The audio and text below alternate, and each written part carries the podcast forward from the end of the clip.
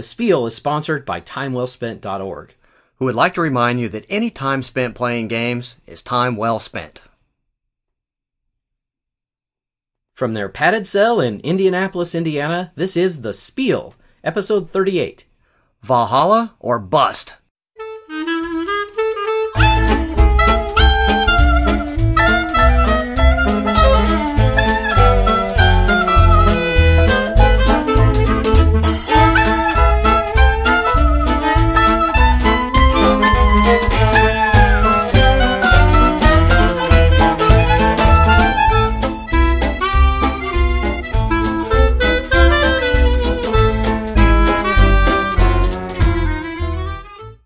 Hi there, and welcome to The Spiel. My name is Stephen Conway. And I'm David Colson.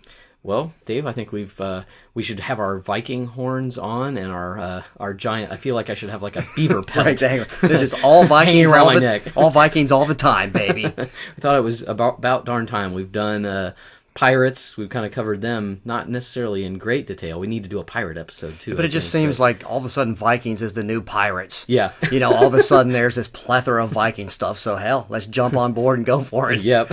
so we've got uh, let's see, uh, Vikings, literally, Literally, exactly. and Fire and Axe, Right. in the list, and then I've got a special uh, truckloads goober that's Viking related as well. We got a little Viking action in the uh, back shelf spotlight too. So oh, that's right. pretty darn cool. Coming at you from all angles with battle axes ready to chop some heads.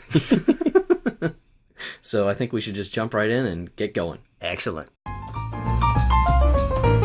Game news and notes.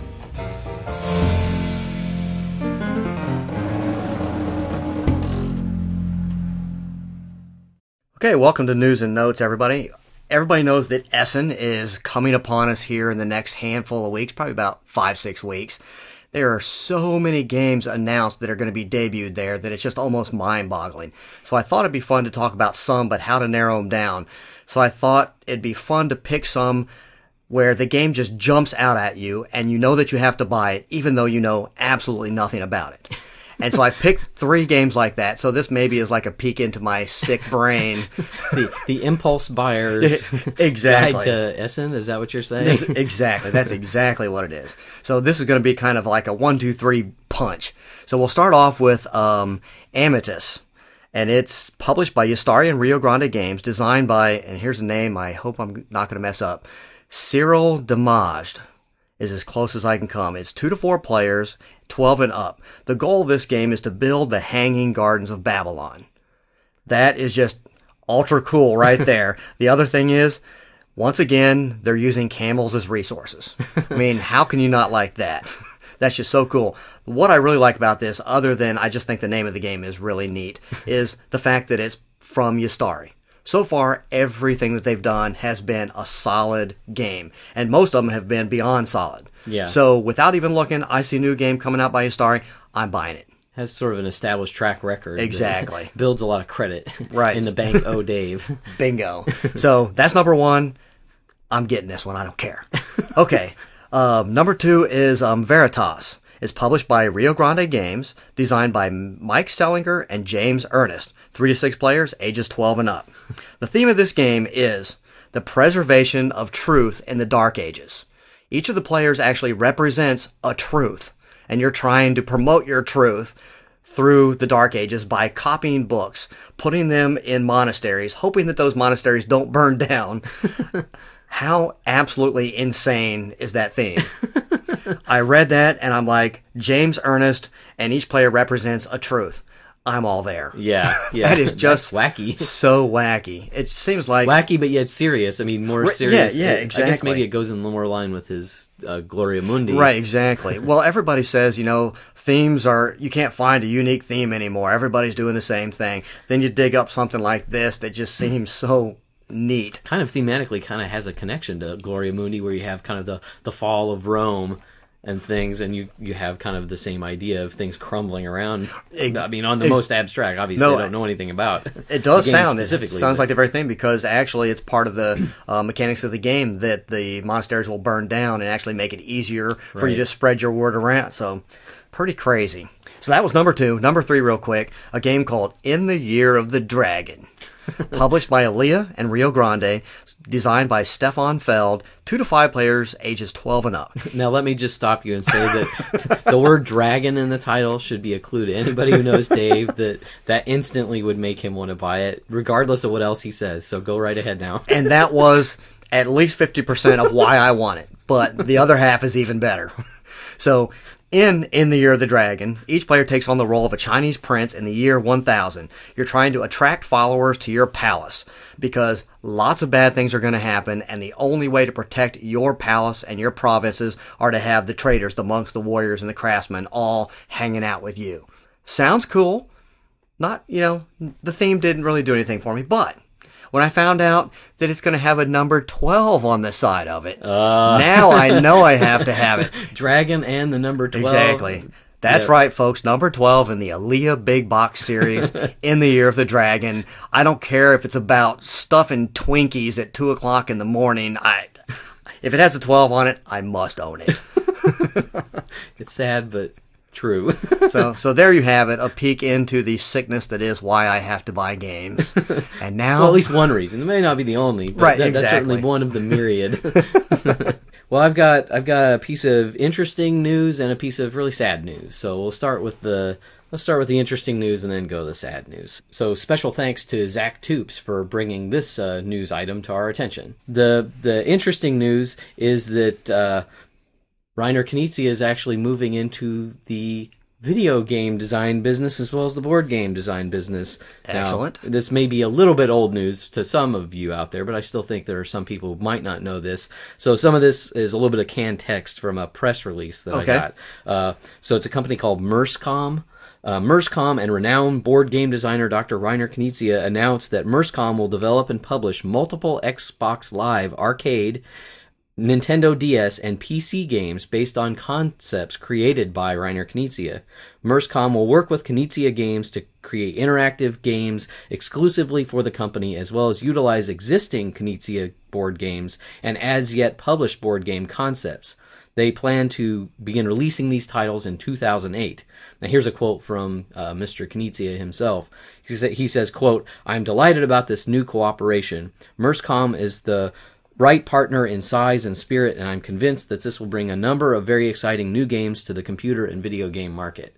So we were talking just a few episodes ago at the Gen Con about this sort of convergence of Right. electronic the electronic game world and the board game, you know, face to face game world and well, here's evidence to the to that point here that we've got him making this sort of having a foot in both camps now and yeah.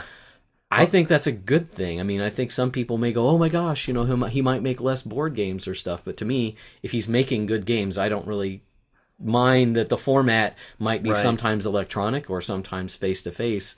It's going to encourage and push the electronic games to be more creative. Absolutely. I think, and that's only going to be a good thing because, to, in my mind, while I, I certainly love and am and certainly entrenched in current, you know, video game culture too, I think that there's sort of stayed tropes that you know that there's very sort of boxes that all the video games sort of fit into now that- Right. that, all the companies are are kind of afraid to branch out and be a little more creative and the fact that this company is willing to hire someone who really comes up with you know creative and it, it kind of makes sense with him being more mathematically oriented that his style games would would translate over well, well right. to a, a computer or electronic environment so Well, I think that's pretty exciting because I mean, who wouldn't want to see what Reiner can come up with on that platform?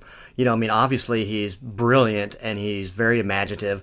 The stuff he's going to come up with will have to be just great. You know, Yeah. Not to mention, you know, some of his older classics possibly being ported over and Yeah. being exposed to people who would never have a clue what those were. Yeah. yeah. So- I I look forward to you know having the experience like on an Xbox Live or whatever where you could play some of these old board game classics with with friends as well as you know the shooters or whatever like that that you have those alternatives as well as new content that might Exactly. take advantage of those electronic elements in a way that a board game might not even So, be like in, to. in So- 50 years, we'll be like, oh, they're making a board game out of that game that Reiner designed for the, you know, PlayStation or the Xbox. What? full circle. well, speaking of full circle, we've got this is this is really a sad piece of news. So the game designer, renowned game designer Franz Benno Delonge, uh, has died after a long uh, a, a battle with cancer. I don't know that it was long or not. It was actually he was only 50 years old. Wow. and it's just way too young for Yeah.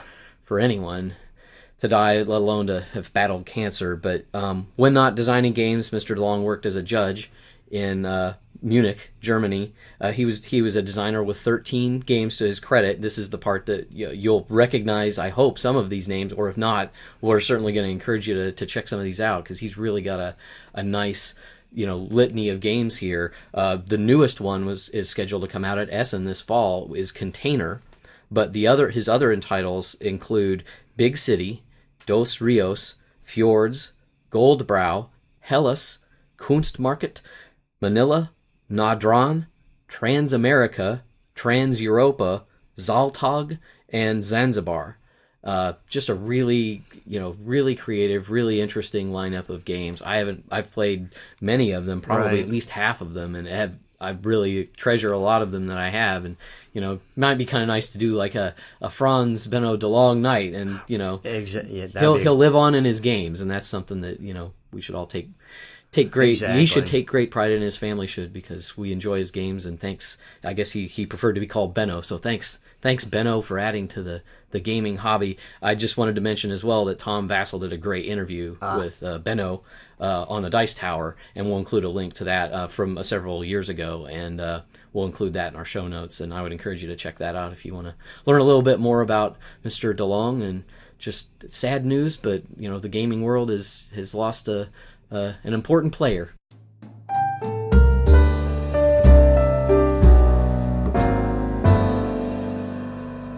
Okay, so I guess we have just a little bit of unfinished business before we move on to the next segment, and that is, of course, name that game, which uh, we had quite a few listeners email in with some answers, but surprisingly, not not a truckload of correct answers. Yeah, this was, I think, a little more difficult than uh, the author of the puzzle might have thought. Right, right, exactly. So we'll go ahead and insert the puzzle right now for you to listen to real quick, and then when you're done listening to it, we'll give you the answer.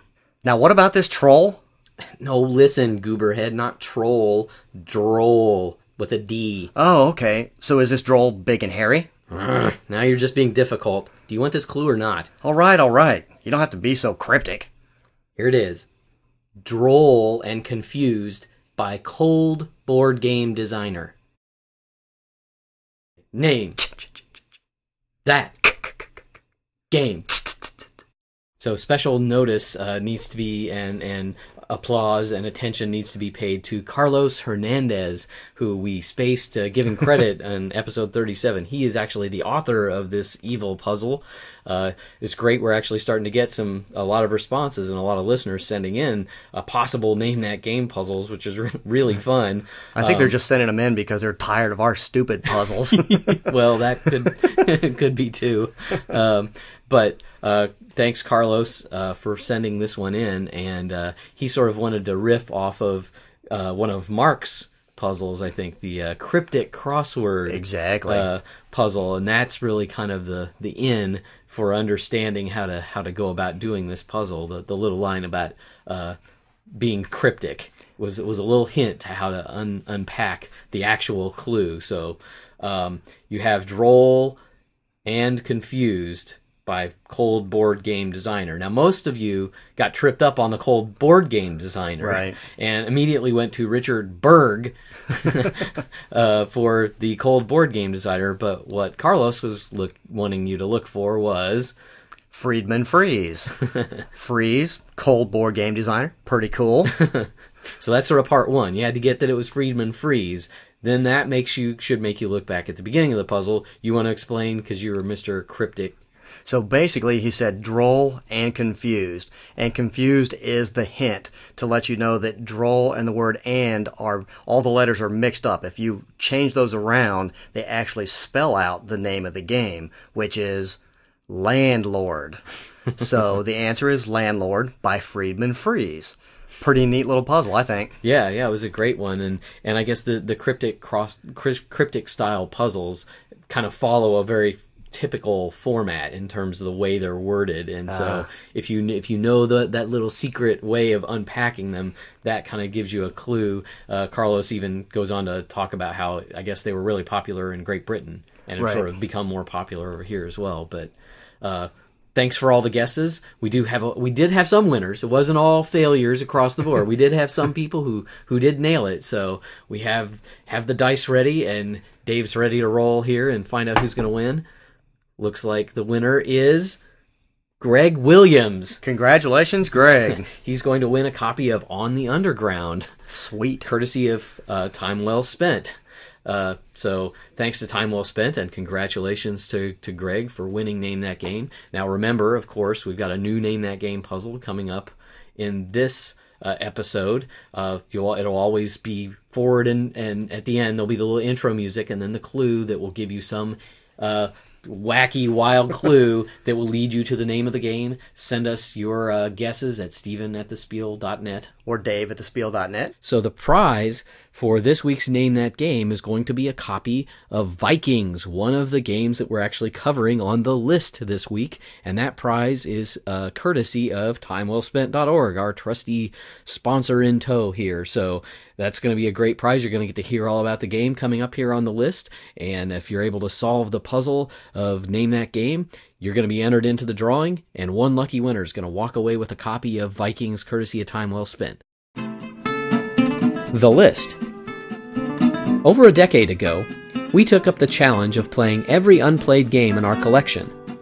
Each week on the Spiel, we play one or two games off our unplayed list. The list started over 100 and has been as low as 30, but we're at peace with the fact that we'll probably never get to the end. After all, life would be awfully boring without new games to play. Let's see which games get crossed off the list. So sharpen that battle axe and put on that horned helmet. It's time to get in the longboat and head out to pillage and plunder. Excellent. We've got the first game here is Fire and Axe. Uh, 2007 is the publication date for Fire and Axe, but it actually is a remake of a game called Viking Fury, which was put out by the Ragnar brothers. Uh, Steve and Phil Kendall are two thirds of the Ragnar brothers. The other one is Gary Dicken. They have a small game company um, in Britain, and this was one of their games. Asmodee Editions has picked it up, and Fire and Axe is their sort of very prettified version with a few little updates to the rules and, and modifications. Um, plays with three to five players. 90 minute game. It retails for $50, but you can find it online for between 30 and 40 bucks. Um, I'm going to read just a little bit of canned text here just because it sets the tone of the game Cool. so well. Fear, fear the fury of the men of the north.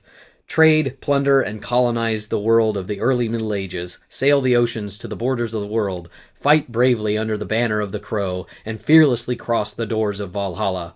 The civilized world will tremble before you, and the priests will chant their more enthusiastic prayers Lord, protect us from the fury of the men of the north. Ah, So Yeah. I think you kind of might get the idea of what this game is going to be all about here before we even get into the nitty gritty.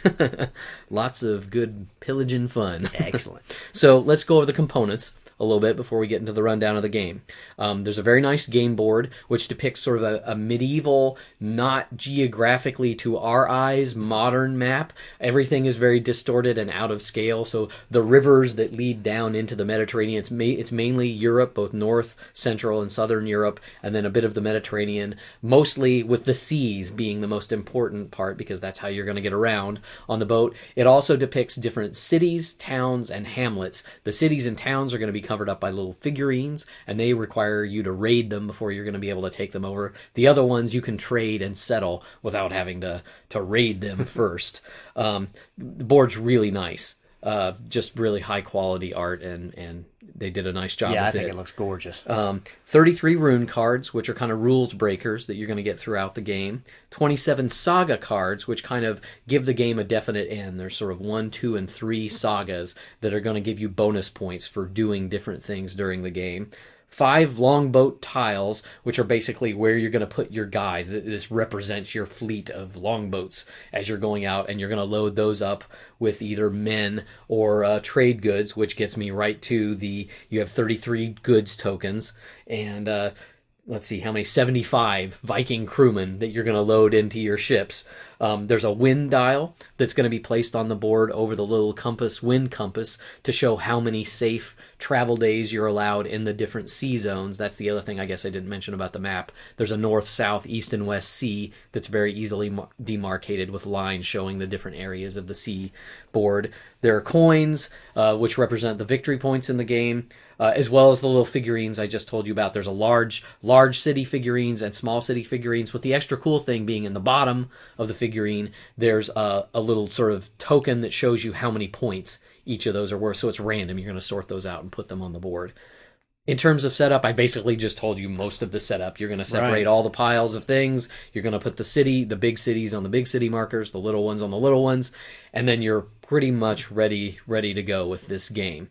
Um, in this game, one interesting mechanic it shares with uh, Jenseits von Theben is that it uses time sort of as the currency of a given turn. You're going to have seven days to do things but there are things there are three things that you can do that cost time and there are three things that you can do that don't cost time so the things that cost you that are going to cost you days and when you get to the end of the seventh day the next person's going to go and that's how the, the game turn is going to play out are loading your ship in the wintering box uh, drawing runes in your home port or moving around the board so um, and the tasks that you can do so those things cost days when you get through to those days, you're going to be done with your turn. There are also three things that you can do that don't cost days that you can intermix. You might do any number of those things and then mix in trading, raiding, and settling Yeah. the land. So loading, drawing moves, and moving, trading, raiding, and settling. Those are basically your six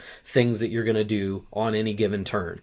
Let's just go through each of those in order here. Loading, there's an area on the map called the wintering box, and it's sort of an abstract concept. It doesn't represent a specific geographical area, but it's sort of all of Viking land. It's where you return to load up your ship with either Viking crewmen to raid or settle, or trade goods that you're going to use to get points throughout the game. For each guy or each trade good that you load onto your ship, it's going to cost you a day. So you have five slots in your ship to start out with. You'll get a few more as the game goes on. It costs you a day. So if you load five guys, it's going to cost you five days. Three and two trade goods, still for each one, it's going to cost you a day. So there's going to be a constant restocking. You're going to go out and do things, come back to the wintering box and reload. It's going to take you time though to do that. So that's loading. Drawing runes, very simple. There are three home ports Sweden, Norway, and Denmark. They don't belong to any one player. You can come out from the wintering box to any one of those spots on the board and then go nuts trying to, to do what you're going to do best, which is, is raid and pillage as your Vikings. When you're there, you can um, use an action to take a rune card.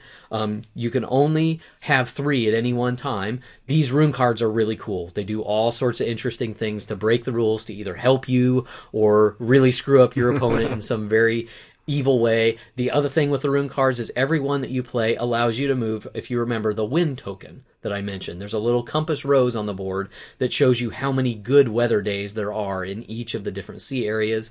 The little uh, wind token has two zeros, a plus one, and a minus one. Each time that you play a rune card, you can move that. I'll get to why that's important right now. The next thing that you can do is move with your days. For each time you cross from sea zone to sea zone, it's going to cost you a day of movement. Um, the other interesting thing to point out is that going from the sea to the shore also counts as a thing. So you have to factor that into if you're going, whether you're going to trade, raid, or settle, you have to account for having enough movement to get your ship onto wherever, whatever port of call you're going to try to, to mess with on your turn. Um, it's very well marked out on the board in terms of the regions. The thing about the wind token comes up here. Let's say you're in the North Sea. You're there are only I think three good travel days to start out with, and the wind rose starts out at a zero, perhaps, or no, the minus one maybe. I don't remember sure exactly, starts. but anyway, it starts out with a certain number of good travel days. If you go beyond those good travel days, you can travel as much as you want within that seven day limit. But for each day that you go over that good travel day, you're going to start losing things from your ship. So it's your choice, but either the seas are too rough and you got a guy who got knocked over, or that big load of furs that you were going to carry over uh, to Paris gets knocked over. Um, you, it, there are penalties, in other words. You can move, but the bad weather is going to cost you something to do that, and you have to account for that in you don't want to get all the way where you need to go and have nothing left. so again, you've got loading, drawing runes, and moving. Those are how you're going to spend your days. The last thing that you can always uh, do at any point is return to the wintering box. Uh, you have to do that if you have an empty ship, sort of like a, homing pigeon Right. returning home. Dave certainly had issues I with had that. I had many many a ship lose all of its crewmen and just have to magically float back to the wintering box. So uh, you have that option, but you have the option. You don't have to wait for your ship to get done. If you decide, oh, I do need to reload, rather than doing that, I'll, I'll end my turn, send my ship back. The only thing you're allowed is if you have one guy, you're allowed to keep him in your ship. The rest of them are going to go away, and you're going to have to reload on on successive turns. Now, the weird thing is that there are several actions that you can take that actually don't take days. That's the trading, the rating, and the settling. And that's really the kind of meat of the game. These other things you're going to do, and you're going to keep track of the bookkeeping on the board with a little day track to make sure you don't go over the days. But the the fun of set, you know, you're setting it all up for these three actions. There's trading is very simple. If you enter a port of call and you have trade goods, you can trade one trade good per city, and it's all that is that city is ever going to have is that one trade good. You drop it off there, and each city has a number next to it and you're going to get that number of gold. The gold in this game is your victory points. So the person with the most gold slash victory points is going to win the game. If the type of trade that you actually uh, good that you actually drop off is the trade good that's in favor at the moment, you're going to get an extra plus two. That's trading. Pretty straightforward, pretty simple, but just keep in mind there's only one per um, city, town, or port of call rating this is dave's definitely favorite part and he was the the king. He won the bloody axe which is a bonus uh, point at the end um, for the person who did the most rating. This is where you're going to try to to raze all those places that have the little figurines to the ground. So you take your guys into port just like you would. You're spending your days to move into there and then one at a time you can you can do it one at a time. You decide and you roll a die. It's a six-sided die, and you have to roll. Remember, there's that number printed next to each city or town or hamlet. You have to roll over that number, not equal to, but over that number. If you do, you've taken the city. You get to take that figurine. You're going to get points. Remember, on the bottom there's a number of points, and that's going to add to your victory total, and you keep that over to the side. Now, of course, if you fail with the first one, you could try with the second or the third or the fourth or in Dave's case all five guys to the point where you're you're all the way back home because you've run out of guys and you still haven't taken the town. Yeah, my Vikings they love to pill- pillage, but they're not very effective at it. yeah. you, you you throw numbers at them. Yeah, exactly. Rather than, you know, skilled warriors, you just overwhelm them. exactly. So that's raiding. Uh, the last thing is settling. Uh, with settling, you take uh, just like you would before. You're going to take your ship, move it onto the space.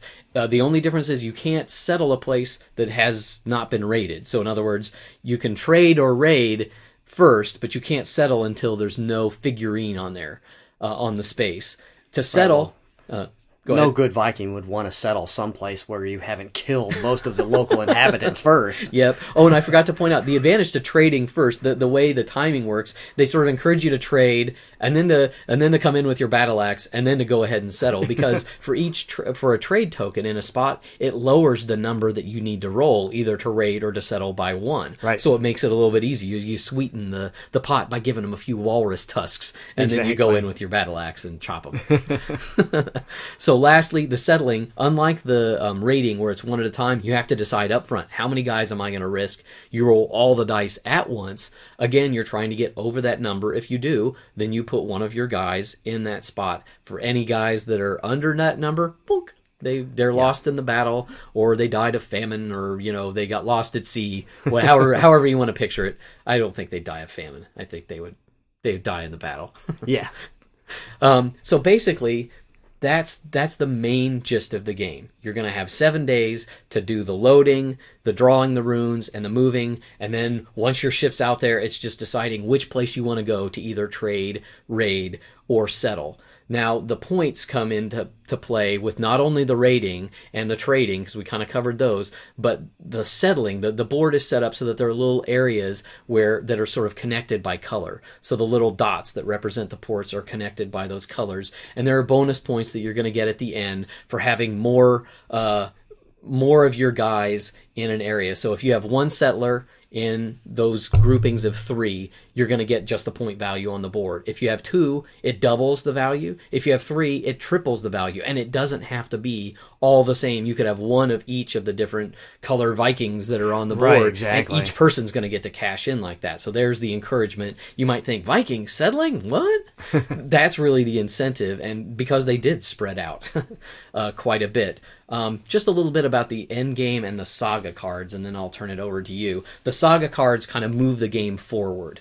They are give you incentive to go on these quests that make your Viking parties saga worthy. So it might be things like raid these two particular towns, or settle this island, or uh, trade with these four different ports of call. Once you've done that, the person who f- completes the final task on that saga gets to take that saga card, and at the end, each of the saga cards is keyed to one of those three home ports, is going to get 10 points per saga card that they've completed. So that's a huge bonus. Big time. Um, the other thing about the saga cards are there are three sort of levels. There's a lot of one, uh, phase one, phase two, and phase three. Um, when you get to the end of phase three of the saga cards, the game will last three more turns.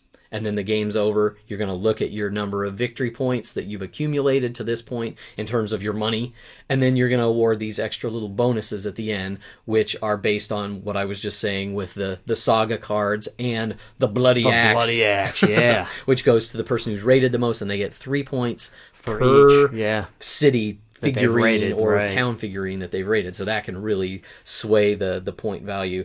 I thought it was going to be a little more intimidating than it was at first. It really has a simple flow to it. It really harkens back to kind of a, a simpler era of gaming. It might not seem that way from what I've just described, but once you're a into it, your options are fairly simple and it comes down to strategy rather than you fighting the rules, which I think is, is really nice. Dave, Right. what, what do you think? Well, I think there's a lot of things to really like about this game. Um, I'll point out a couple. Um, first of all, is player interaction. At the onset of the game, it looks like there's not going to be any, but there really is. There's a lot of things you can do to affect your opponents, even though it's not just face to face fighting them. There are, you can affect them with a wind rose, make it impossible for them to move around. You can play those rune cards and attack them with sea monsters and all kinds of other crazy things. So there's much more player interaction than, than you thought there was going to be. The second thing is genius that one of your options is that at the end of a turn you can go back to the wintering box to kind of reset. Because many games that have come before this one have suffered from they would have made you sail all the way back up to the top and reset. Waste another turn. half yeah half of every other turn would have felt just completely wasted. So this is really great. They gave give you the option you know i'm done down here. Bap i'm zipping magically all the way back to the winter box reset for the next turn and i'm good to go.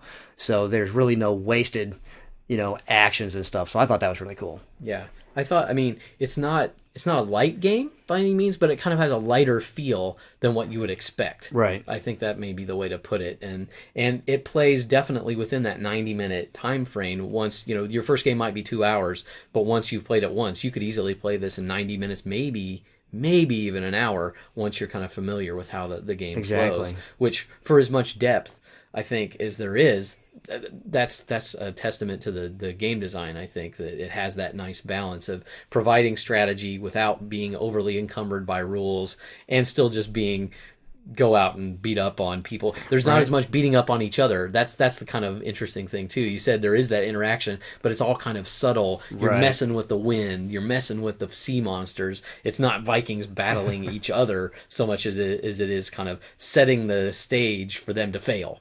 yeah exactly If that kind of makes sense. absolutely Um, lastly, the one last thing I was going to cover was just a couple designer notes that I happened to stumble across on the Ragnar Brothers website. Just that kind of we we talked about theme and how different designers kind of incorporate theme into a game, but this kind of gives you into an insight into the things they were thinking about when they designed the ah, game and ways to do that. So, for instance, the centuries of time, because this game is supposed to take place over the whole kind of era of the Vikings, are have still been condensed in terms of that era. But the voyage of the Vikings were always recorded in terms of days in the sagas, so that's why it's a day meter and not a month or a year reader, which I think is nice. Um, the long ship obviously represents your fleet rather Right. than a single ship. um, the Vikings traded seal skins, furs of different mammals, and walrus tusks. So that's where they came, up, up with, with the, the different trade trade goods. Um, uh, the trade goods uh, simulate the establishment of trading stations, which were often the springboards from which the Vikings went on. So they that's very well reflected in the way the game works. It sort of encourages you to trade first, raid second, settle third. Um, just in terms of the, you don't have to do it in that order, but mechanically there's an advantage perhaps Right. to doing it in that order. Um, and lastly, the because the Vikings were um, distinctly Norwegian, Swedish, or Danish, but the chieftains of the tribes were often mercenaries or freebooters. This is reflected by we're not from a, we're not from Sweden or Norway or Denmark. You can come out of any Right, one of those home ports. I thought that showed that they'd done their homework and they really are paying attention. to That was a great way to meld that mechanic with the actual history of. I thought that was very cool. And I guess the I guess second that was really the second to last thing. The very last thing is that the Vikings didn't so much fight each other as go out and fight um, the rest of the world. And so the way they found to do the interaction, instead of it just being clash of the horned helmets, it's beat up on everybody else and try to make every, make your your group of other Vikings life a living hell Right, exactly. without having to actually go out and battle them. I thought that was really actually reflected well. yeah, I love a lot of the rune cards that were, you know, the gods. You know, Odin sees yes. he's gonna smite you down, you know, and destroy it. It's like what? But I had I had a lot of fun with this one. I would look forward to playing playing this one again. What about you? Absolutely, I think this would appeal to a wider audience than I first thought. You know, just because of the style game that it is. You know, it's it does have Euro mechanics. Mm-hmm. There's no doubt about that. But it has some roll and feel move to it. You know, of traditionally American styled games. Yeah. You know, but it's a, it's a really great mix of both, and I think this would appeal to a lot of people. Yeah, it's not a, it's not a typical war game. It's not a typical Euro game. It's kind of somewhere on the fence between the two, and and as a result, I think it could appeal to both crowds. Um, so that's the first game off the list. Fire and Axe. What's next? Number two off the list this episode is, yes, you guessed it, another Viking game. In fact, this one is called Vikings. it's co-published this year by Hans im Glück and Rio Grande Games. It was designed by Michael Kiesling. It's for two to four players, ages 10 and up. List for 35 bucks. You can find it online for between 21 and 28 dollars. So in Vikings, each player leads a small group of Vikings in exploration of the islands near their homelands. They hope to settle these islands, and then once settled, will have to protect them from the approaching ships. Only successful settlements will earn the leaders the fame they so desire. So, Vikings plays over the course of six rounds. Each round, you'll take turns buying island and ship tiles and wooden Vikings. These are placed strategically into your homeland in front of you, and then at the end of each round, you'll collect gold and or score victory points for the tiles and Vikings that you've played so far. At the end of the game, the player with the most victory points wins. So, pretty cool, great theme, Vikings anytime, good theme. So let's take a quick look at the components, and there's some kind of wacky components. Um, good wacky. Yeah. But let's start out with the 78 Vikings. Now, these are little wooden Vikings that to me look like meeples without arms and with Viking helmets. So that's what they look like. I'm whacked out, but so they come in six different flavors or colors, and each color represents a different type of Viking. So you got the fisherman, the goldsmith, the scout, the noble, the warrior, and the boatsman. At the beginning of the game, you collect all these guys up, you heave them into a bag, shake them up, and then I'll tell you what we're going to do with them in a minute. So that takes us to 76 tiles. Now there's two types of tiles. One is the island tile and the other is the ship tile. We'll start with the island tile first. They come in three different types and they're basically um, one showing the left hand portion of an island, one showing the center section of an island, and one showing the right hand section of a ti- of an island. Um, the ships have a couple things that are important. They have a certain color associated with them, which we'll talk about later, and they also have a symbol and a number.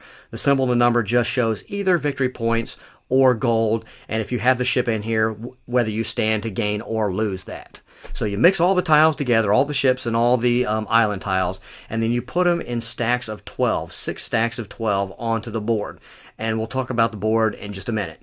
So also with the game, um, 45 um, gold tokens, three denominations, 1, 5, and 10. There is um, a scoring summary for everybody, very important, and these scoring summaries are very good, very concise. They tell you exactly what you need to know.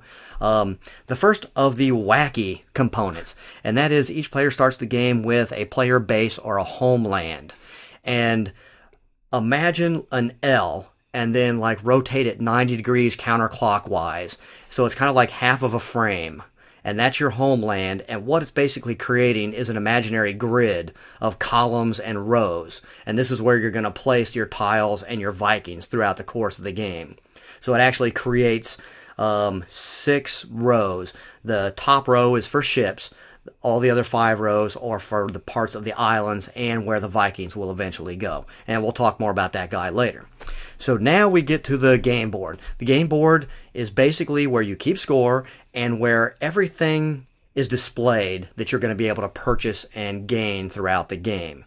So the first thing, remember we divided the tiles into six stacks of 12. Well, there's six spaces on the board for these guys, and uh, there's a little graphic on each space that shows you when you're done with these 12 tiles, you're at the end of a round, and here's what you do as far as scoring. And we'll talk about that in a minute. The biggest, coolest thing on the board is this circular rotating disc and I'm just going to call it the cost wheel for lack of a better term because basically that's exactly what it does. There's 12 spaces on the wheel. The cost wheel of blood. The cost wheel of blood, exactly. but hey, even the red zero has a red blood circle around it. But so on here, there's 12 values um, from 0 to 11. And then around the wheel are spaces for 12 tiles and 12 Vikings. Specifically, a tile and a Viking is going to be associated with each cost on the wheel. So basically at the beginning of the game, I'm going to kind of skip the details, but you're going to lay the tiles around here such that the um, island tiles end up being the cheapest of the tiles and the ship tiles end up being the most expensive. Then you're going to pull 12 Vikings out of the bag. You're going to organize them by color first, and then you're going to group them around the wheel after you've organized them by color. And then you are ready to go. Sounds like a lot of craziness, but the turns are painfully easy. On your turn, you have to buy one set. Now, a set is described as one tile and one Viking that's associated with one of those costs on the wheel. So on your turn, you must buy one of these sets. There's only a couple rules involved.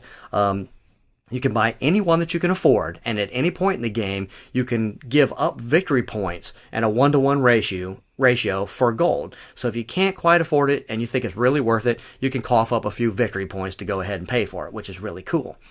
The one exception is that the set that is assigned to the zero value cannot be purchased until the Viking, the color of Viking that is there, is the last of that color that's currently around the wheel. Kind of wacky. So if you got lucky and there was only one of that color to begin with, he'd be open. And in any other circumstance, you exactly. have to buy all the other green ones before that green one is is open. Exactly. And the cool thing is, as soon as you do buy that zero, then the wheel rotates clockwise, assigning a new set to a val- value of zero. At the same time, obviously devaluating everything else on the wheel because you're. And so as you buy things, they will get more affordable and more affordable. So it's pretty cool. So once you bought a set, you're good to go. Now you have a tile and a Viking. Now you have to play them in your little home base. We'll start off with the tiles. If you purchased a ship, it's going to go in the top row, and that's just that's where the ships go. And now here's where the color is important. Um, the color of the ship matches one of the rows. Each of the other rows below the ship row is for a specific color or type of Viking. So let's say that I buy a red ship and I put them up there. That red ship is going to challenge the um, column. column below him all the way down to the red row. If I were to buy a blue ship, it's going to challenge all the tiles in the column below it all the way down to the blue row. And by challenge, I mean that if there are Vikings on those tiles, what they were going to give you, whether it be money or victory points or special abilities, you won't get those because they're currently in conflict with that ship. The only way to be able to actually get those is to station, of course, the warrior Viking on a island tile right below the ship. So now all the rest of Vikings underneath there are safe. So that's the ship tile, top row. That's what it does. Um, the other tiles are the island tiles. They have a couple quick rules. They just have to play be played orthogonally adjacent to either your homeland or another tile that you've already placed. Um, and that's it. Now you're ready to place the Viking. Now the Viking has special rules. You can only place it on the tile that you just laid. And you can also only place it in the row for that specific color or type of Viking. So yes, if you want to place a Viking now, you're going to have to put the island tile in the correct row so you can put the Viking on. A lot of times that's not going to be possible, so you'll put the island tile wherever floats your boat, wherever you think is cool, and your little Viking will go um, at the top of your homeland with a little icon of a boatsman. And later on, and we'll talk about this, that boatsman will hopefully be able to ferry the Viking down to some place where he's going to do you some good. So that's basically the turn. Buy a set, play those set into your layout. Turn goes to the next person. They do the same. There's only 12 sets per round. So once all 12 sets have been purchased, then you're ready for a scoring round. Um, there are actually three types of scoring. Um, there's a small scoring, a big scoring, and a game end scoring. At the end of round one, three, and five, you have a small scoring. And it's really not a scoring at all. It's more like an income because you're going to get three gold for every unchallenged yellow Viking that you have in play. So you just take your money, everybody collects their money, you set up that little cost wheel all over again and head into round two. At the end of round two, four, and six, you actually have big scorings. The first thing you do in a big scoring, this is where you have a chance to use your boatsman to ferry your um, your Vikings down to islands that you need to before you score. This is a one use only, so once you use a boatsman, he's going to be removed from the game. So you're never going to be able to ferry down all of the Vikings that you wanted. There's always going to be some leftovers. And then you just go through each row one at a time and they score various things, whether they give you gold or victory points. And of once again, take into, into account those ships. If Vikings are challenged, they're not going to cough up the reward that you're hoping to get. Um, and then at the very end of the game, after the round six big scoring, there's actually game end scoring. And this is what you have to plan for the whole game or you're going to be hosed. Yeah. And that it's really cool. The very first thing is the ships. Now, before, if you had a warrior underneath it, they were protecting it and they were granting you something. But here in the game end scoring, if it's not protected, not only do you not get that, but you have to pay it. It's a penalty. Yeah, you lose the victory points or the gold, which is painful. After that, of course, after you lose your gold, now any gold you have left, five gold pieces, is worth one victory point, which is cool. Remember those boatsmen, if you have any unused boatsmen, whoever has the most, 10 points. 7 points to the player with the most completed islands. Five points to the player with the longest island because you can make some pretty darn long islands in this game. And then the real kicker. At the end of the whole game, you have to be able to feed each and every one of your Vikings. It's simple. For every fisherman that you have that's not challenged by a ship, they can feed five Vikings. So you count all your Vikings and you count your fishermen. If you've got 30 Vikings and only four fishermen, that means you can only feed 20 of them. For every one that you can't feed, you lose a victory point. If for some reason you can feed more than you have, then you're going to gain two victory points for each one of those. And that's the whole the whole game. It plays actually pretty cool. Once you get through the first round, you're going to be like bam bam bam. It's just super easy. One thing I will mention before I turn it over to Steven is that it comes with an option to play the progress version. This adds in special tiles, a few different rules with the boatsman, and an auction to how you place the Vikings around that cost wheel. I would say without a doubt even if it's your first game, throw in the special tiles. Those really help make the game. And with these, you're going to have to change the boatsman rules, but it's really cool. However, I might hold off on the auction till your second game, or at least maybe to part way through your first. Play a few rounds, familiarize yourself with how the game goes, and then maybe throw in the auction because once you do, it's cool too. So that is basically the game. It's ultra cool. Rules are laid out very well. The reference cards are awesome. The components are cool we probably already know what I think about it, so I'll turn it over to Steven. I, I enjoyed this a lot. I think in both of these cases, I came in thinking they were going to be a little more, not more involved and take longer than they actually did when, when we actually played them. Just from the initial understanding of the rules made them sound a little more intimidating than after right. you played a turn or two. And it really was much more accessible than than you'd think. Especially anyone who I think has played Carcassonne, because the tile laying aspect of um, right. that breaks down in a way that's not at all dissimilar to you. You have to conform to playing it in a certain area, and you're just trying to optimize where you put that tile to give you the most points either now or build towards the future.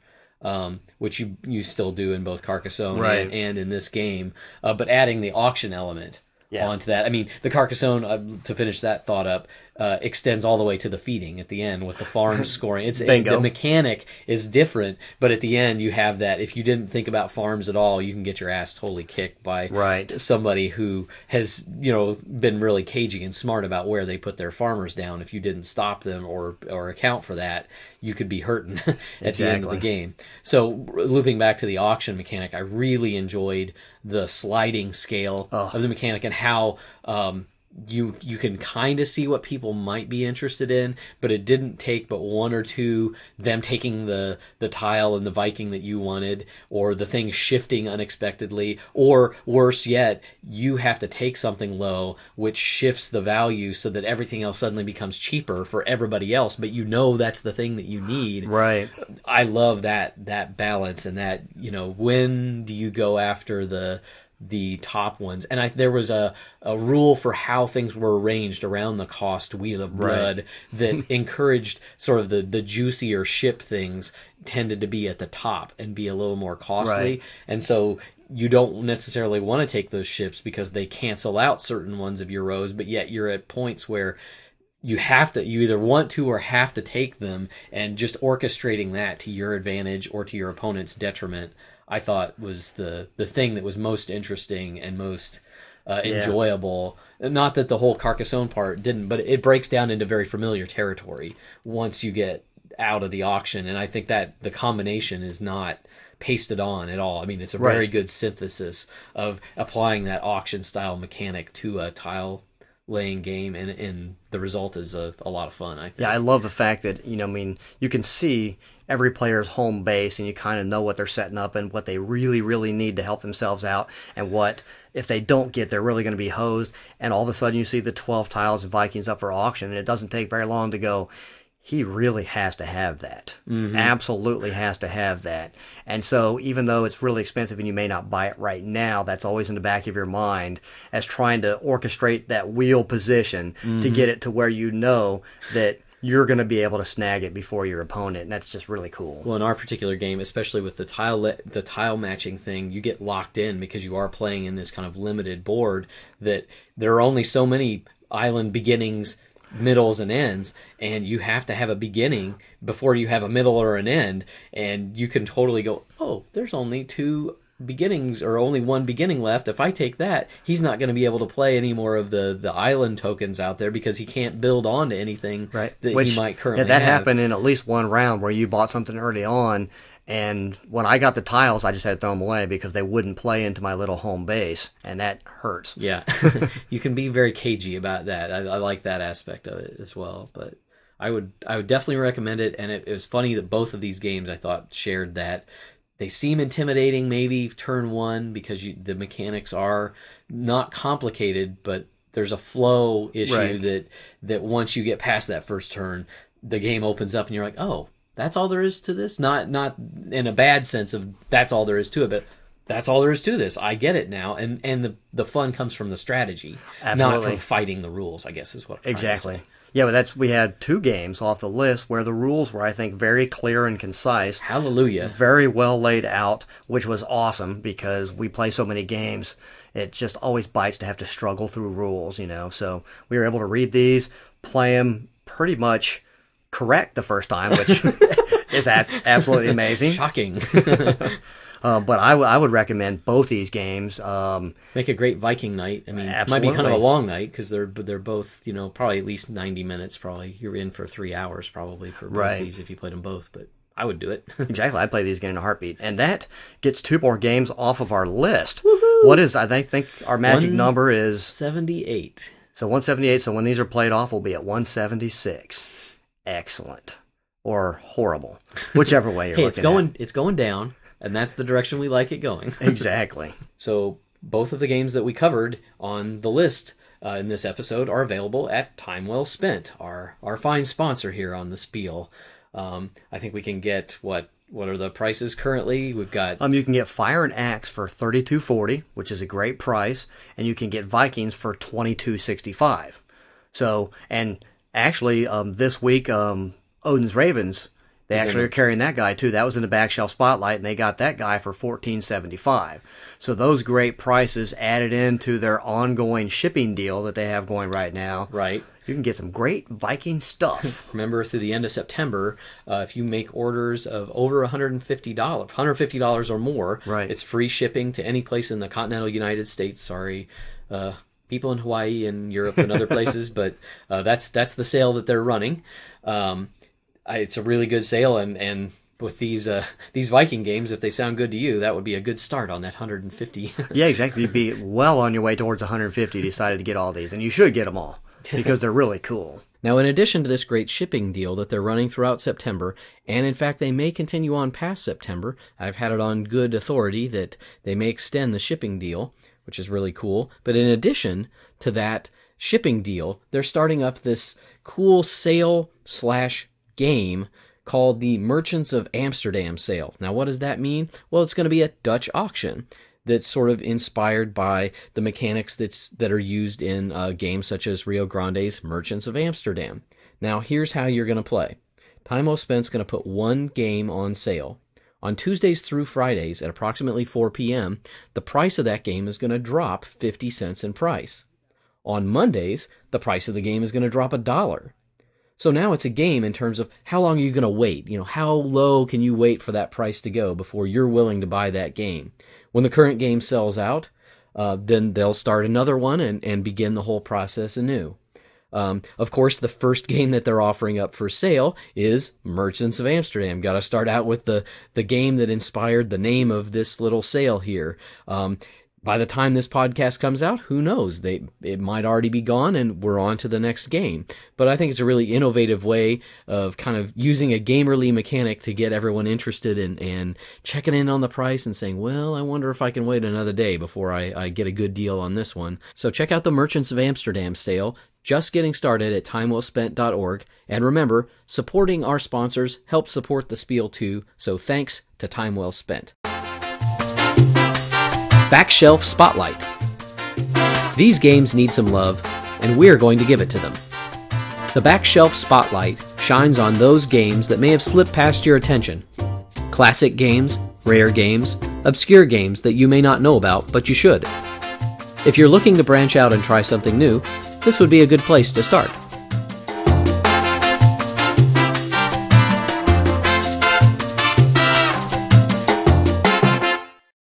Okay, we finally made it to the back shelf spotlight, and we have a little unresolved business, and that would be to clean up the contest from last episode. If you guys remember, we had a connection, wacky as it may be, between Dungeon Dice and Can't Stop.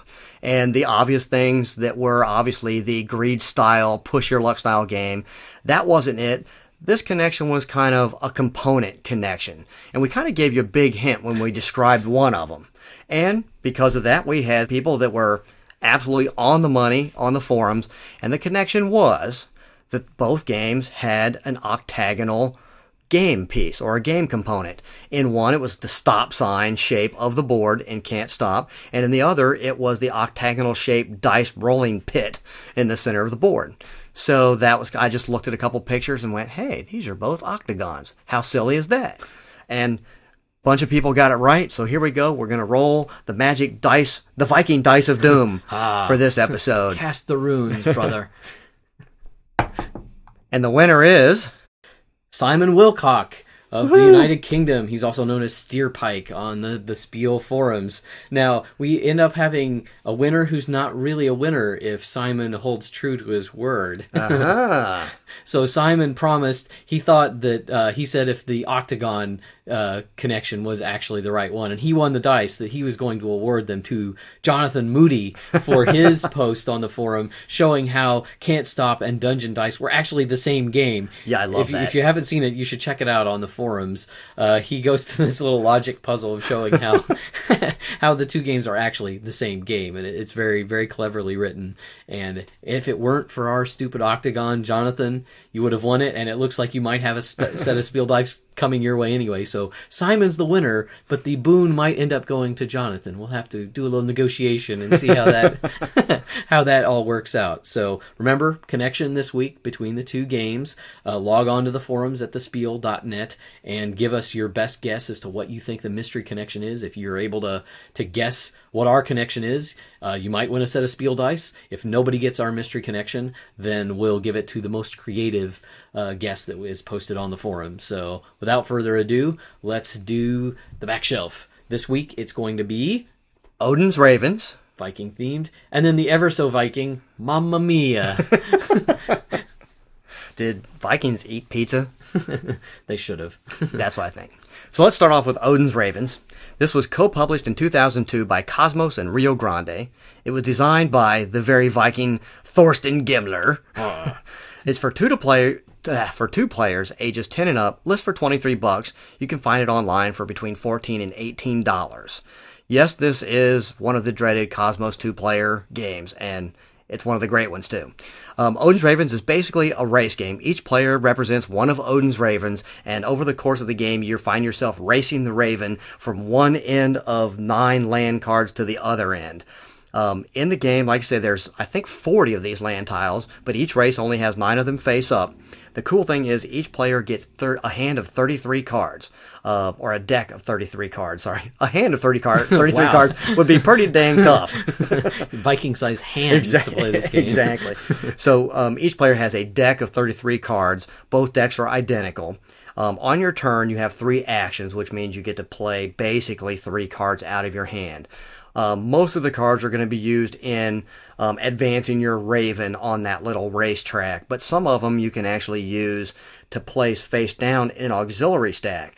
This is ultra cool because if you have cards preloaded into this stack, then you gain another up to three actions from this stack. So if you're really cagey about how you place your cards, you can actually get six actions per turn, which is pretty darn cool. Yeah, banking them for later is sometimes your best strategy. Yeah, but yeah, a lot of times they just don't play, but you can see, well, they're going to be really useful in about two or three turns. Plop. So there's no wasted turns. You're usually not just throwing stuff away, which is really cool. Like we said, it's a race um, to the end of this line of land cards. When one player gets to the end, they get a number of victory points um, equal to the number of spaces that they beat the other player by. So that's pretty cool. It's usually going to take you to, to end a game is the first player to 12 or more points at the end of a race. So usually it's going to be more than one race involved in a game. I know in some that we just played, it was two, three, four, and even more races per game. Yeah. um, especially when you get when you start to get really good at seeing how everything is. A lot of times you re- you recognize when to cut your losses and just go, okay, let's end this for one point now because if I don't, I'm going to lose five points by letting it go another. Yeah, you don't mind losing if you're only going to give up one point. Where if you don't do something about it, you might end up losing six or seven. So Right, exactly. Now this, even though it's not super old, only about five years old, uh, we had a chance recently to play this guy, and I would put this easily, if not higher, but in the top ten of the two player Oh, things there. definitely. This plays so elegant and so smooth, so smooth, but the options you have every turn are almost limitless. You know, I mean, there are just so many ways that you can just pick away at your opponent and do these crazy things. The one thing I did mention, I guess, is that each deck has these Odin cards in there that do these just whacked out special things, and you know that your opponent's going to have a bunch of them, so they're going to happen all the time. And yeah, they allow you to rearrange the order of the, the land tiles and and move your guy back or move your opponent back or flip them because they have the different you know exactly. landscapes on each end of the thing so that you line up yours better than or screw your opponent. You know, you can use them either way. Right, and if, for for no other reason, they come with these really cool little wooden ravens. Oh yeah, yeah. It's very flexible. That's the thing I like about it is I mean, initially you might look at it and go, "Oh, there's nothing I can do." But then when you start thinking creatively about the cards go. that you have in your hand, you can really do a lot more or planning on your next turn. Go, "Well, I can get rid of these, get some new ones, and I bet between the two I can do Exactly, some really cool and just stuff." just when you do come up to that brick wall of maybe not having something, they throw in the rule of jokers, Oh, being able yes. to trade two for one and stuff. So it's you can always do something, which is really cool. So that's the first one off the in the spotlight. Odin's Ravens, which has a funky connection to. Mamma mia! again, we have to thank Carlos Hernandez again for kind of bringing this back into our memory because we Right. played this with a bunch of people at uh, Origins this year. Uh, Mamma Mia uh, was uh, 1998 was published. Uwe Rosenberg, who you might know from Bohnanza or a, a zillion other really good games, Rio Grande and Abacusspiele and many other uh, European uh, game publishers as well. A list, the laundry list of publishers have done Mamma Mia. Two to five players. It's a 30 minute game. Retails for about $12, but you can find it online for between 7 and $10. Um, in Mamma Mia, each player is given eight different pizza orders to fill. And on his turn, you're going to add ingredient cards pepperoni, mushroom, pineapple, green pepper, olive, um, and then an optional order card to a, a, common pile. After the draw pile is exhausted, the common pile is going to be flipped over, and the cards are going to be sorted by ingredient until an order comes up. If there are enough ingredient cards to fill that order, then that player is going to score that order. If there aren't enough um, ingredients, then that player uh, can either make up the difference when the cards they have left in their hands, or you have to put the order back in your hand and you just don't get to take that one uh, for score. Um, after three rounds, the player with the most filled orders wins the game. Believe it or not, That's that's the game. But it's there's more depth to this game. There's there's definitely um, an element of having to remember where things are in in the pile, and when not only when you put things in the pile, but paying attention to what everybody else put in that pile, because you have different each order. You know, might be four you know sausage and and and five olive or something like that, or there's the bombastica, which is I think twelve of uh, 12 or more ingredients. Uh, so there's a different requirement on each of these order cards that you're trying to stack the deck literally in your favor uh, in order to, to be able to get these orders out of your hand, and that's what's going to win you the game. Now, the important thing to note also with Mamma Mia um, is that there's a standalone game or slash expansion called Solo Mio, which adds new order cards, double ingredient cards, and uh, kind of bends the rules a little bit to allow other players to help you fill orders, but you that you have to share the credit and share the score for doing that. Um, or you can also wait to play orders as the ingredient pile is resolved in certain cases. So as just a few little rules tweaks, you can actually play Solo Mio as a separate game. Um, but remember, the game on the back shelf is Mamma Mia. But just important to note that if you like it, you can actually sort of add to the card stack by doing Solo Mio as well. Really light, but but actually has a little more depth to it than you would think from from me just describing. You know, you're just going to be playing ingredient cards and hoping to arrange the deck in a way that, that favors you. I, I I'm terrible at this game. I have to Oh, say. yeah. I really just enjoy- get my I get my butt kicked every time I play it, but I enjoy it. yeah, I enjoyed playing this in Origins. I think I probably hadn't played it um, since it came out originally. Hmm. You know, so getting to sit down and play it was was pretty fun. Even though I remember not winning. It was a it was a Spiel des Jahres, uh, des Jahres nominee in '99. Okay. and uh, uh, several nominees. It won the Deutscher Spiele Prize, uh, eighth place in '99, and Games Magazine uh, won Best Memory Game for uh, 2000. Oh, okay. So Cool. Uh, you know, comes comes with a good pedigree. I would encourage you to check out Mamma Mia. Truckloads of goober. What is goober, you ask? While sages and scholars may debate its subtle nuances, Dave defines Goober as either a game with a ton of quality components or a game with really unique components. Now, we're not saying that you should always judge a book by its cover, but the stuff, the goober in a game, can be a factor in having fun. Great goober can make an otherwise average game excellent. Great goober can make an already great game sublime. Let's see what the Goobermeisters have for us this week. So, in continuing with the Viking theme of this episode, I have pillage and plunder to offer as a truckloads of goober. Excellent. So it was uh, came out in 2006. Unfortunately, an uncredited designer from Acorn Games, small old game company, for one to six players. Uh, it's about 20 minutes. It retails for about $25 plus shipping. So pillage and plunder are two Viking brothers roaming the high seas in their longship. Draco, the dragon ship. That's the name of their ship. Um, they're looking for fame and adventure. So, Pillage and Plunder is a game of luck and skill. Uh, you're going to take turns loading barrels onto the deck of this wooden longship. But be careful. If the load becomes unbalanced, you're going to dump all your hard won treasure and uh, lose the game.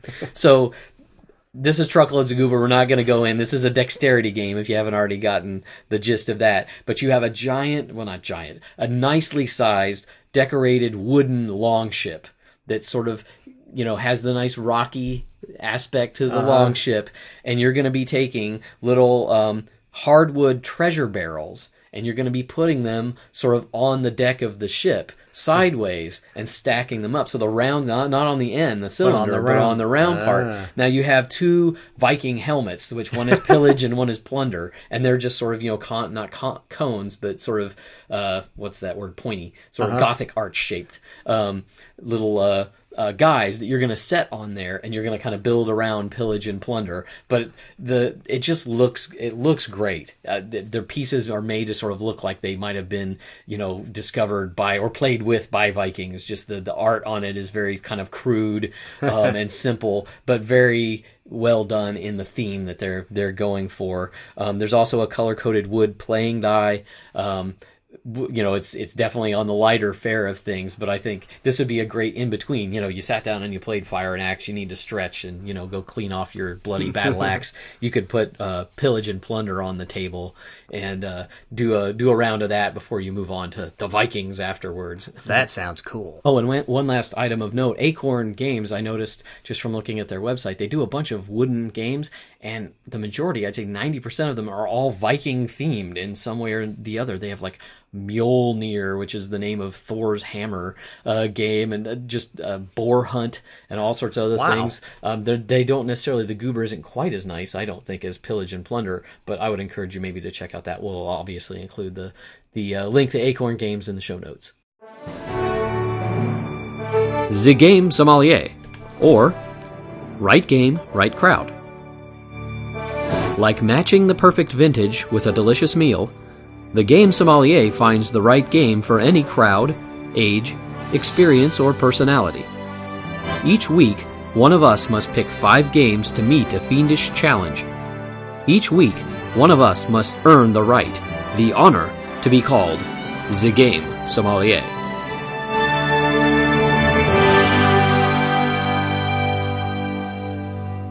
So, Dave, your challenge, if you remember, came from listener Tim Medine. Sorry for uh, mispronouncing your name, Tim, the last time, but it's Tim Medine who sent in this challenge.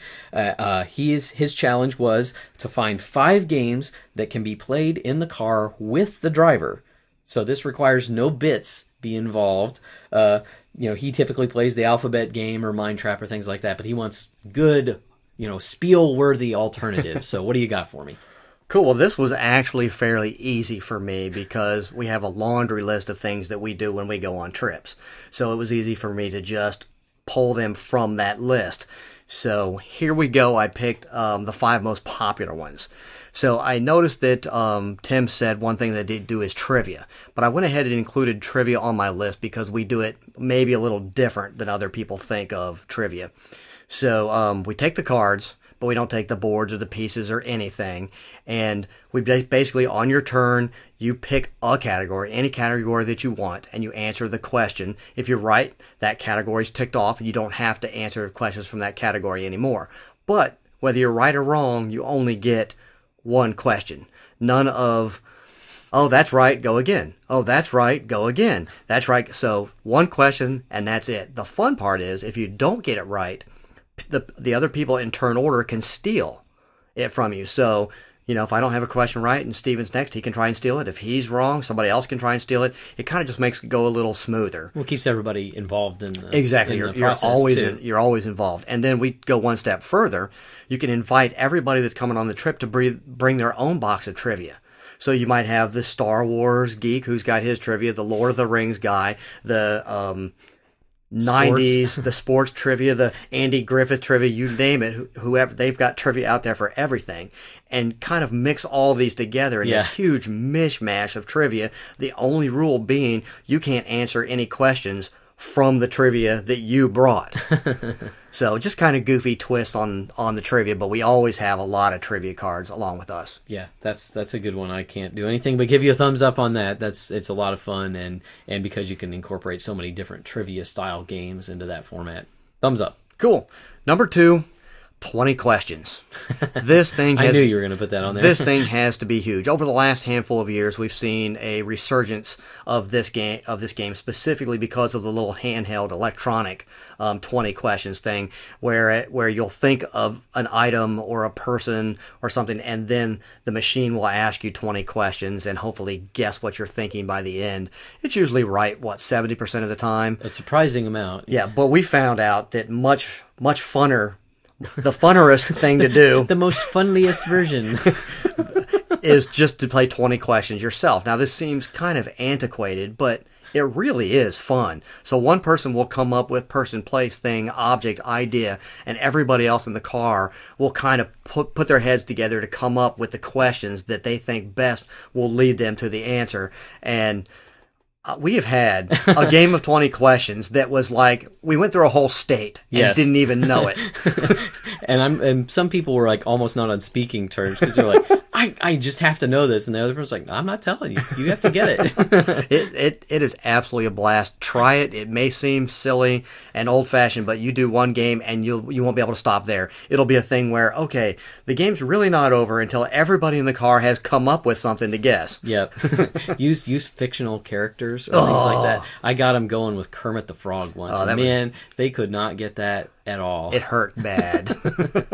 yeah, that's that's an excellent one, and and an old school one that you know probably gets looked over. More Right. often, or I would I would suggest doing it the old school way rather than the electronic. There's nothing wrong with the electronic one. It's it's amusing for a while, but trying to crawl in someone else's head is, is more fun than just the, the cold logic of the machine. Absolutely. Cool. Well, number three is think outside the box. Now that is a game that if you listen to our Gen Con episode, you heard us do an interview with the people who are in, who designed um, Think Outside the Box. This is something that we don't own. But even though when we did this interview, they kind of pitched it as a educational, um, mind massaging type of thing, the first thing that we thought instantly was Road Trip Yeah. just because this would be so cool. Each little card is this just incredibly whacked out brain teaser puzzle type of thing. And you could basically play a game with this where somebody reads it out loud and everybody tries to figure it out. And there's a really genius. Um, there's a number of clues. There's a slider on each card. So if everybody can't get it after a while, you can expose the first clue, give everybody the first clue, and now jump in and go at it again until finally somebody can get it. And there's points that can be associated with how long it took you to get this. But there was three boxes of these in a pack. I think you know, easy, basic, and hard, or something like that. Yeah. Um, but we were so tempted to buy one of these right on the spot, specifically for car trips. Yeah. So I wanted to had- mention that as something new. if we had a big car trip coming up, I'm sure we would have walked out of there with one that instant just Yeah. because we know we would have used it right away. yeah, they had the cards are illustrated like in a really neat cartoony type of way. Mm-hmm. Um, the problems are really ingenious. It's, it's just really neat. yeah, it makes it good for a group to work on a puzzle together. Uh, that sort of group think. It, Exactly. the hive mind is in full force with that kind of game instead of just you ask one person a question. I think it would be much more fun to put the question out there and then have, have everybody, everybody- be able to participate. Exactly. So yeah, absolutely. I would have put this on my five if it if it had been me on the on the hot seat. So thumbs up. Excellent. Number four is Be Thumped with Words, the book edition. If if uh, you're not familiar with a board game, um, it is a great, great board game about everything you could possibly ever want to know about words. They also make a, a book version of this. Um, it is unfortunately out of print. You can find it on eBay for between five and fifteen bucks. In the book, it has 44 games and there's over a thousand questions. And like I said, everything you could ever want to know about words, word history, acronyms, homophones, spoonerisms, Briticisms, eponyms, you name it, it's all in here, and it is just a hoot. We have a blast with this every time we take it. Yeah, yeah, it's you know, and and it's not so nerdy that you know I'm I'm the English major and the writer here, and you know I do pretty well at it, but it's the questions are crafted in such a way that you don't have to be a word nerd to to really do well at the game. I think it, it and you learn, you know, You- you really interesting. do. You know, it's it's very kind of trivia stuff, but it's it's interesting stuff that you learn along the way um, without really meaning to. exactly. so, yep, yep, thumbs up, definitely. Cool, cool. Now, my last one on the list is kind of a wacky one. It's a game called Point of Law, and it's actually a um, 3M bookshelf game. You're like, what? How can you do that? Well, when you open the game up, you realize the game, all the game really is, is a book. It's just a book. Um, this obviously is long out of print, but once again, you can get the game or even just the book on eBay for between two and ten dollars, which is really cool. The game is basically the book has 100 court cases in it. They lay out the court case and then they lay out the decision. Um, so all you have to basically do is one person will read the court case.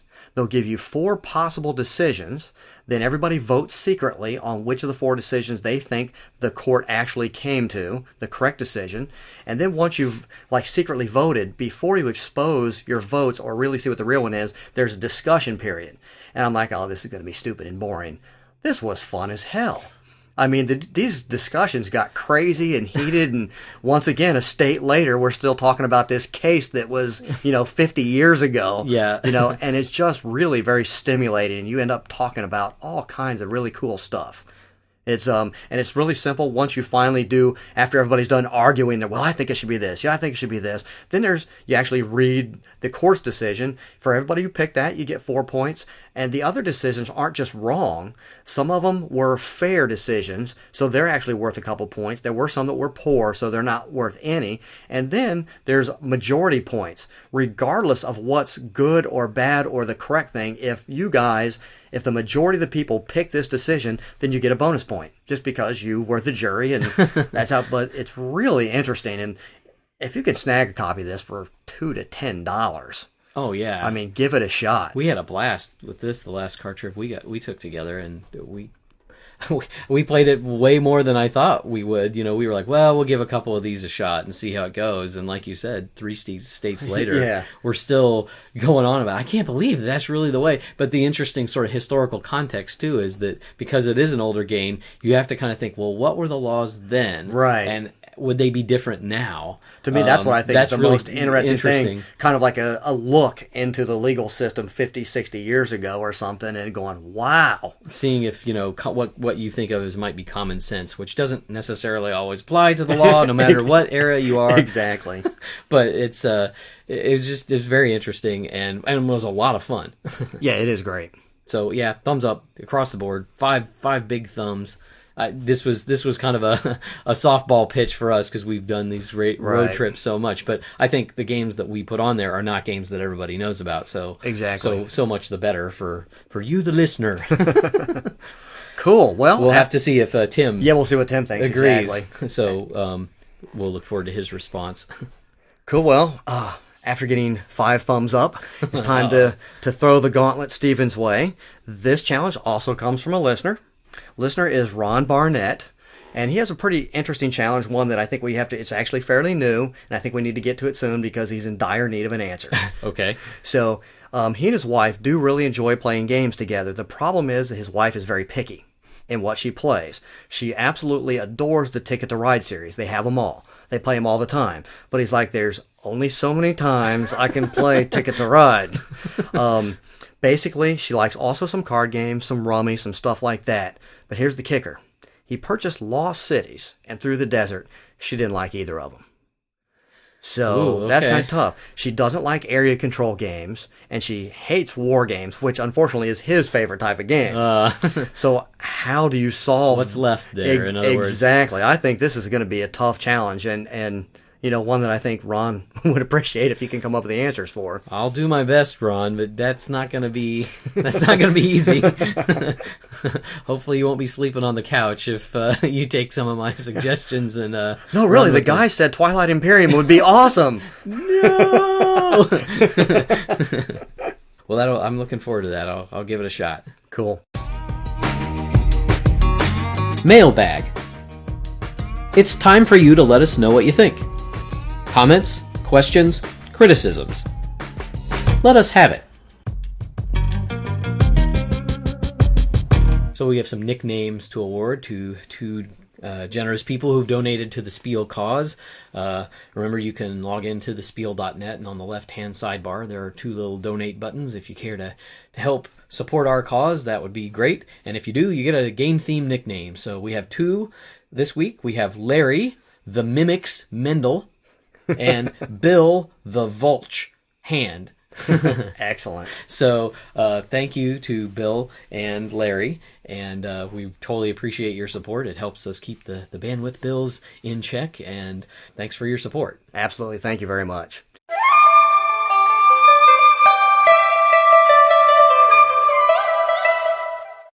Cruciverbalist exemplification. Specify the preceding amusement. Or designate the aforementioned pastime. So before we get to a couple emails, I just want to point out a few things that some people have put on the forums that I think are really cool. Uh, I think they were obviously put there specifically for me, but I definitely want to share them with everybody. There is a link on there to some awesome dice tricks or some dice stacking that is ultra cool. It was posted by Abysmald. Um, it just just really cool. I was stunned watching this. It was like five minutes long, and I couldn't take my eyes off of it. Ultra cool. And then um, Jim um, or Let's Play On posted um, how to make a Rubik's cube out of dice, and that's once again a link to a link to a video showing how to do this. Yeah. And and I must admit that I thought it was going to look kind of crappy, and man, it looked really solid and Yep. and pretty cool. So if you're interested in seeing a couple videos about dice, check these guys out. Just go to the forums and you'll find the links. Yep. Um, uh, the one other forum thing I was going to mention is uh, Edmund Hack put up a really nice sort of overview of online board game options in terms of Vassal. we didn't mention Vassal last week. We mentioned Cyberboard. We're, Right. we're aware of Vassal, and we actually covered it I think episode twenty-two or something okay. like that. Um, but he kind of gives a nice little history lesson of all the different ones and, and how they're how they're different. Oh, excellent. Uh, so I would encourage you. It's very well detailed, and uh, log in and, and check that out for sure. Cool. Again, where's that? What's that website? Thespiel.net. So moving on to the actual mailbag, the first letter I'm pulling out uh, is a response to last week's sommelier from uh, Scooter uh, B. Is that right? Who did the? Or no, no, it was Beehive. it's Beehive. Beehive. we got so many crazy we got our nicknames. we got our B's mixed up. Beehive. our B's and Bee- Q's are all mixed up. Oh man!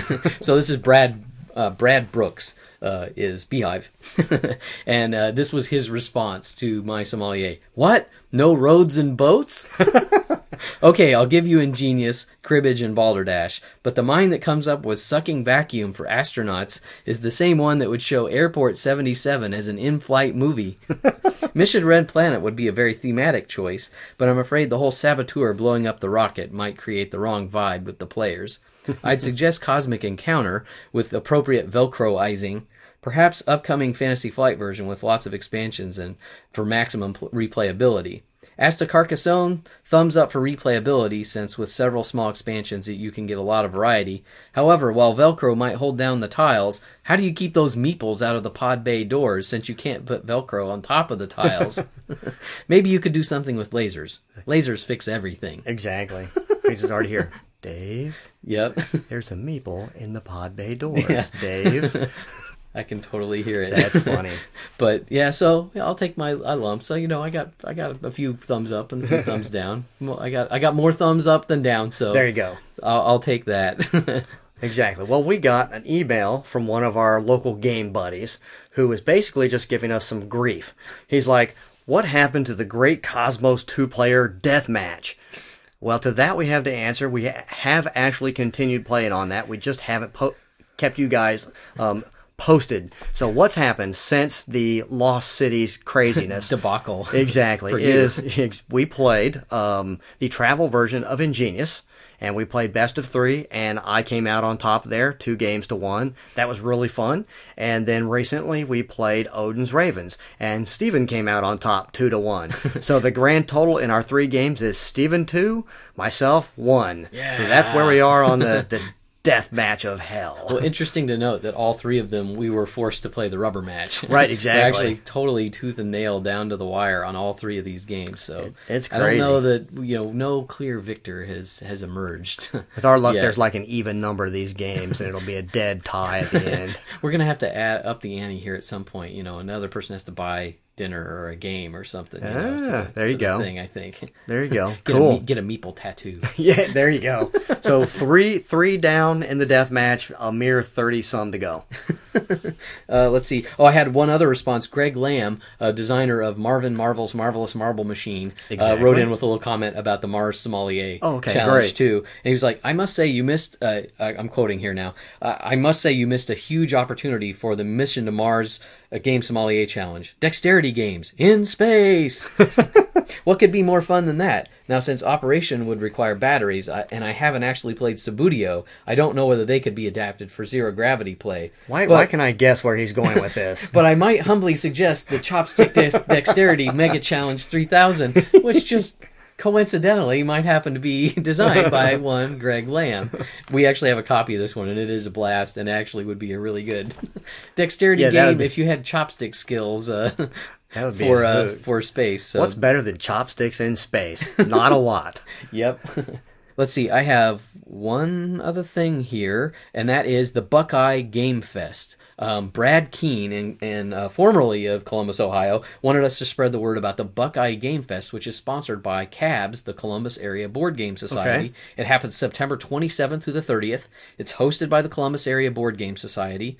Um, they're going to have the same great game library that they had available at Origins. Excellent. Also, there's going to be a game auction on Saturday, and he uh, and his friend Nathan Morse are helping run a math trade where there's going to be a huge list of games and you do the the swap. I've really never done that, but it sounds like a cool thing, so you might want to check out um, Buckeye Game Fest. Uh, I'll include a link in the show notes uh, to there. Sounds fun. It sounds really fun.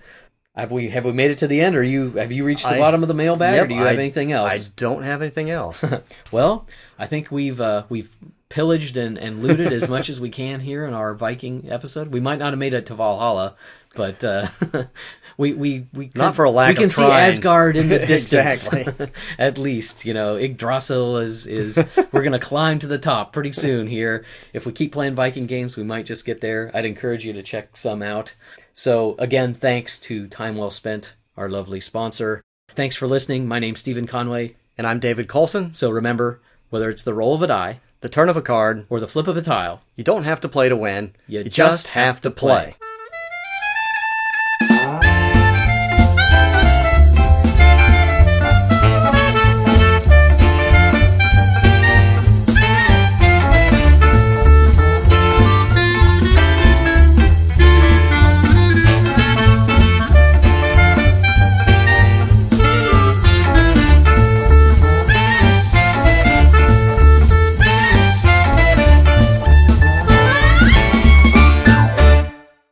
Vikings eat pizza?